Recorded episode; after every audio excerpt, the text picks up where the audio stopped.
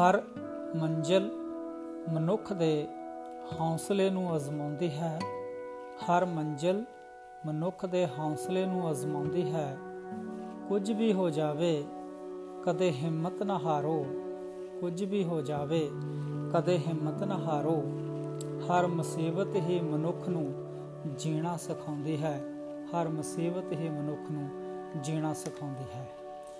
ਕਹਾਣੀਆਂ ਦੀ ਇਸ ਲੜੀ ਦੇ ਵਿੱਚ ਸੁਖਦੇਵ ਪੰਜਰੁਖਾ ਵੱਲੋਂ ਆਪ ਸਭ ਨੂੰ ਪਿਆਰ ਭਰੀ ਸਤਿ ਸ੍ਰੀ ਅਕਾਲ। ਅੱਜ ਦੀ ਕਹਾਣੀ ਵਿੱਚ ਜਿਸ ਸ਼ਖਸੀਅਤ ਦਾ ਮੈਂ ਜ਼ਿਕਰ ਕਰਨ ਜਾ ਰਿਹਾ ਹਾਂ, ਉਸ ਦਾ ਨਾਮ ਹੈ ਐਰੋਨ ਰਾਲਸਟਨ। ਜੀ ਹਾਂ, ਐਰੋਨ ਰਾਲਸਟਨ, ਇਹ ਅਮਰੀਕਾ ਦੀ ਓਹੀਓ ਸਟੇਟ ਦੇ ਜੰਪਲ ਇੱਕ ਮਕੈਨੀਕਲ ਇੰਜੀਨੀਅਰ ਸਨ, ਜਿਨ੍ਹਾਂ ਨੇ ਆਪਣਾ ਮਕੈਨੀਕਲ ਇੰਜੀਨੀਅਰਿੰਗ ਦਾ ਕੈਰੀਅਰ ਸ਼ੁਰੂ ਕਰਕੇ, ਪਰ ਉੱਥੇ ਇਹਨਾਂ ਦਾ ਮਨ ਨਾ ਲੱਗਿਆ। ਇਹਨਾਂ ਦੇ ਮਨ ਦਾ ਬਲਬਲਾ, ਇਹਨਾਂ ਦੇ ਮਨ ਦੀ ਖਾਹਿਸ਼, ਉੱਚੇ ਪਰਬਤੀ ਟੀਸੀਆਂ ਤੇ ਕੁਦਰਤੀ ਨਜ਼ਾਰਿਆਂ ਦਾ ਆਨੰਦ ਮਾਣਨਾ ਸੀ। ਸੋ ਇਹਨਾਂ ਦੇ ਮਨ ਵਿੱਚ ਇੱਛਾ ਸੀ ਕਿ ਮੈਂ ਪਰਬਤ ਆਰੋਹਣ ਦਾ ਕੰਮ ਕਰਾਂ। ਸੋ ਆਪਣੇ ਕੈਰੀਅਰ ਦੇ ਸ਼ੁਰੂਆਤ ਵਿੱਚ ਆਪਣੀ ਨੌਕਰੀ ਨੂੰ ਛੱਡ ਕੇ 2002 ਦੇ ਵਿੱਚ ਐਰੋਨ ਰਾਲਸਟਨ ਨੇ ਪਰਬਤ ਆਰੋਹਣ ਲਈ ਆਪਣੀ ਟ੍ਰੇਨਿੰਗ ਲੈਣੀ ਸ਼ੁਰੂ ਕੀਤੀ ਅਤੇ ਅਭਿਆਸ ਕਰਨਾ ਸ਼ੁਰੂ ਕੀਤਾ। ਗੱਲ 2003 ਦੀ ਹੈ। 26 ਅਪ੍ਰੈਲ 2003 ਇੱਕ ਦਿਨ ਬਿਨਾਂ ਕਿਸੇ ਨੂੰ ਨਾਲ ਲਏ ਅਤੇ ਬਿਨਾਂ ਕਿਸੇ ਨੂੰ ਦੱਸੇ, ਇਹ ਆਪਣੇ ਪਰਬਤ ਆਰੋਹਣ ਦੀ ਲੜੀ ਦੇ ਵਿੱਚ ਘਰ ਤੋਂ ਚੱਲੇ। Blue John Canyonlands National Park. Blue John Canyonlands National Park ਦੇ ਵਿੱਚ, ਜੋ ਇੱਕ ਮਾਰੂਥਲੀ ਅਤੇ ਪਰਬਤੀ ਖੇਤਰ ਹੈ, ਉੱਥੇ ਇਹਨਾਂ ਨੇ ਆਪਣੀ ਪਰਬਤ ਆਰੋਹਣ ਦਾ ਕਾਰਜ ਸ਼ੁਰੂ ਕੀਤਾ। ਸਾਰਾ ਦਿਨ ਘੁੰਮਦੇ, ਅਚਾਨਕ ਇੱਕ ਥਾਂ ਤੋਂ ਲੰਘਣ ਲੱਗੇ। ਇਹਨਾਂ ਦਾ ਪੈਰ ਇੱਕ ਅਜਿਹੇ ਪੱਥਰ ਤੇ ਪਿਆ ਜੋ ਪੂਰੀ ਤਰ੍ਹਾਂ ਸਥਿਰ ਨਹੀਂ ਸੀ। ਉਸ ਪੱਥਰ ਦੇ ਹਿੱਲਣ ਦੇ ਨਾਲ ਹੀ ਉਹ ਪੱਥਰ ਵੀ ਆਪਣੀ ਥਾਂ ਤੋਂ ਡਿੱਗ ਗਿਆ ਅਤੇ ਇਹ ਇੱਕ ਪਹਾੜੀ ਦੇ ਵਿੱਚ ਬਣੀ ਬਹੁਤ ਵੱਡੀ ਦਰਾੜ ਦੇ ਵਿੱਚ 60 65 ਫੁੱਟ ਡੂੰਘੀ ਖਾਈ ਵਿੱਚ ਡਿੱਗ ਗਏ ਅਤੇ ਉਹ ਪੱਥਰ ਵੀ ਪਹਾੜੀ ਦੇ ਵਿੱਚ ਲੁੜਕਦਾ ਇਹਨਾਂ ਦੀ ਸੱਜੀ ਬਾਹ ਦੇ ਉੱਤੇ ਆ ਕੇ ਡਿੱਗ ਗਿਆ। ਲਗਭਗ 3 3.5 ਹੋ ਸਕਦਾ 4 ਕੁਇੰਟਲ ਦਾ ਪੱਥਰ ਜਿਹਦੇ ਵਿੱਚ ਇਹਨਾਂ ਦੀ ਸੱਜੀ ਬਾਹ ਆ ਕੇ ਪੂਰੀ ਤਰ੍ਹਾਂ ਦਬ ਗਈ। ਸੋ ਬੜੀ ਕੋਸ਼ਿਸ਼ ਕੀਤੀ, ਪਰ ਉਹ ਬਾਹ ਪੱਥਰ ਹੇਠੋਂ ਨਹੀਂ ਨਿਕਲ ਰਹੀ ਸੀ। ਨਾ ਕੋਈ ਸਹਾਰਾ, ਨਾ ਕੋਈ ਸਾਥ ਅਤੇ ਨਾ ਹੀ ਕਿਸੇ ਨੂੰ ਸੂਚਿਤ ਕੀਤਾ ਜਾ ਸਕਦਾ ਸੀ। ਸੋ ਆਪਣੀ ਦੁਬਧਾ ਦੇ ਵਿੱਚ ਪਏ ਹੋਏ ਇਹਨਾਂ ਕੋਲ ਗੁਜ਼ਾਰੇ ਮਾਤਰ ਸਿਰਫ 3-350 ਮਿਲੀਲੀਟਰ ਪਾਣੀ ਅਤੇ ਕੁਝ ਜੋ એનર્ਜੀ ਚਾਕਲੇਟ ਜੋ ਪਰਬਤ ਰੋਹੀਆਂ ਦੇ ਕੋਲ ਅਕਸਰ ਹੋਇਆ ਕਰਦੇ ਨੇ, ਉਹ ਸਨ। ਸੋ ਇਸੇ ਕੋਸ਼ਿਸ਼ ਦੇ ਵਿੱਚ ਕਿ ਹੁਣ ਕੀ ਬਣੇਗਾ। ਸੋ ਲਗਾਤਾਰ ਸੰਘਰਸ਼ ਕਰਦੇ ਰਹੇ।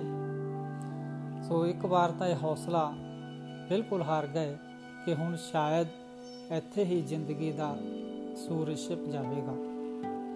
ਪਰ ਇੱਕ ਦਿਨ ਮਨ ਦੇ ਵਿੱਚ ਹਿੰਮਤ ਆਈ, ਹੌਸਲਾ ਆਇਆ ਕਿ ਨਹੀਂ, ਮੈਂ ਇੰਨੀ ਜਲਦੀ ਹਾਰ ਨਹੀਂ ਮੰਨਾਗਾ। ਇਹਨਾਂ ਨੇ ਆਪਣੀ ਕਿੱਟ ਦੇ ਵਿੱਚੋਂ ਇੱਕ ਮਲਟੀਟਾਸਕਿੰਗ ਟੂਲ ਜੋ ਅਕਸਰ ਪਰਬਤ ਰੋਹੀਆਂ ਕੋਲ ਹੋਇਆ ਕਰਦਾ ਹੈ, ਉਹ ਕੱਢਿਆ ਜਿਸ ਦੇ ਵਿੱਚ ਚਾਕੂ ਪਲਾਸ ਤੇ ਹੋਰ ਕਈ ਤਰ੍ਹਾਂ ਦੇ ਯੰਤਰ ਉਹ ਦਾ ਉਸ ਤੋਂ ਕੰਮ ਲਿਆ ਜਾ ਸਕਦਾ ਸੀ। ਸੋ ਇਹਨਾਂ ਨੇ ਆਪਣਾ ਹੌਸਲਾ ਕਰਦੇ ਹੋਏ ਇਹ ਫੈਸਲਾ ਕੀਤਾ ਕਿ ਆਪਣੀ ਪੱਥਰ ਦੇ ਹੇਠ ਆਈ ਹੋਈ ਬਾਹ ਨੂੰ ਵੱਢ ਕੇ ਹੀ ਉਹ ਆਜ਼ਾਦ ਹੋ ਸਕਦੇ ਨੇ। ਬਹੁਤ ਵੱਡੀ ਗੱਲ ਔਰ ਬਹੁਤ ਵੱਡੇ ਹੌਸਲੇ ਦੀ ਗੱਲ ਸੀ ਕਿ ਆਪਣੀ ਬਾਹ ਨੂੰ ਖੁਦ ਆਪਣੇ ਹੱਥੀ ਵੱਢਣਾ ਔਰ ਉਹ ਵੀ ਉਹ ਅਜਿਹੇ ਸੰਕਟ ਦੇ ਵਿੱਚ ਜਿੱਥੇ ਹੋਰ ਕੋਈ ਸਹਾਰਾ ਨਹੀਂ ਸੀ। ਸੋ ਇਹਨਾਂ ਨੇ ਆਪਣੇ ਚਾਕੂ ਦੇ ਨਾਲ ਉਹ ਸੱਜੀ ਬਾਹ ਨੂੰ ਵੱਢਣਾ ਸ਼ੁਰੂ ਕੀਤਾ ਤੇ ਅਚਾਨਕ ਜਦੋਂ ਚਾਕੂ ਨਾਲ ਵੱਢ ਰਹੇ ਸਨ ਤਾਂ ਜੋ ਬਾਹ ਦੀ ਹੱਡੀ ਜੋ ਚਾਕੂ ਨਾਲ ਕੱਟਣ ਵਿੱਚ ਬੜੀ ਮੁਸ਼ਕਲ ਆ ਰਹੀ ਸੀ। ਫਿਰ ਹੌਸਲਾ ਕੀਤਾ ਅਤੇ ਪੂਰੇ ਸਰੀਰ ਦਾ ਜ਼ੋਰ ਲਗਾ ਕੇ ਬਾਹ ਦੇ ਉੱਤੇ ਪ੍ਰੈਸ਼ਰ ਬਣਾਇਆ ਅਤੇ ਉਸ ਹੱਡੀ ਨੂੰ ਇੱਕ ਲੱਕੜੀ ਦੇ ਟੁਕੜੇ ਵਾਂਗ ਤੋੜਿਆ।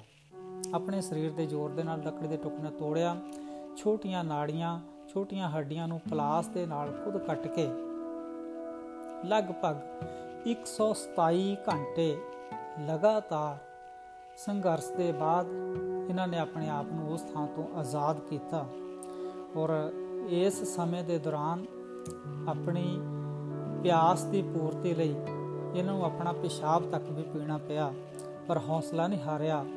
ਆਪਣੀ ਕੱਟੀ ਹੋਈ ਬਾਹ ਦੇ ਨਾਲ ਵੀ ਲਗਭਗ ਉਸ ਖਾਈ ਦੇ ਵਿੱਚੋਂ 7 ਮੀਲ ਚੜ੍ਹਾਈ ਵਾਲਾ ਸਫ਼ਰ ਤੈਅ ਕਰਕੇ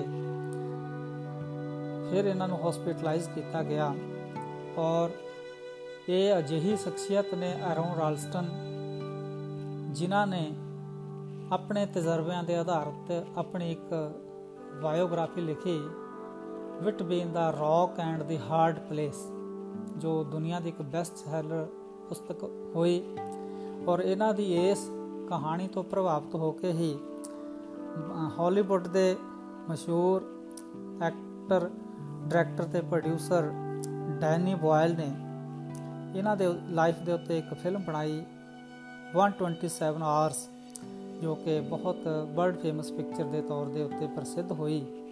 ਸੋ ਅਜਿਹੀ ਸ਼ਖਸੀਅਤ ਐਰੋਨ ਰੋਲਸਟਨ, ਅੱਜ ਪੂਰੀ ਦੁਨੀਆ ਨੂੰ ਮੋਟੀਵੇਸ਼ਨਲ ਸਪੀਕਰ ਦੇ ਤੌਰ ਦੇ ਉੱਤੇ ਪ੍ਰਭਾਵਿਤ ਕਰ ਰਹੇ ਹਨ ਆਪਣੇ ਤਜਰਬਿਆਂ ਦੇ ਨਾਲ ਔਰ ਇਹਨਾਂ ਨੇ ਇਸ ਘਟਨਾ ਤੋਂ ਬਾਅਦ ਵੀ ਆਪਣਾ ਜੋ ਬਲਬਲਾ ਸੀ ਮਨ ਦਾ, ਪਰਬਤ ਰੋਹਣ ਦਾ ਉਹ ਛੱਡਿਆ ਨਹੀਂ, ਤਿਆਗ ਨਹੀਂ ਕੀਤਾ।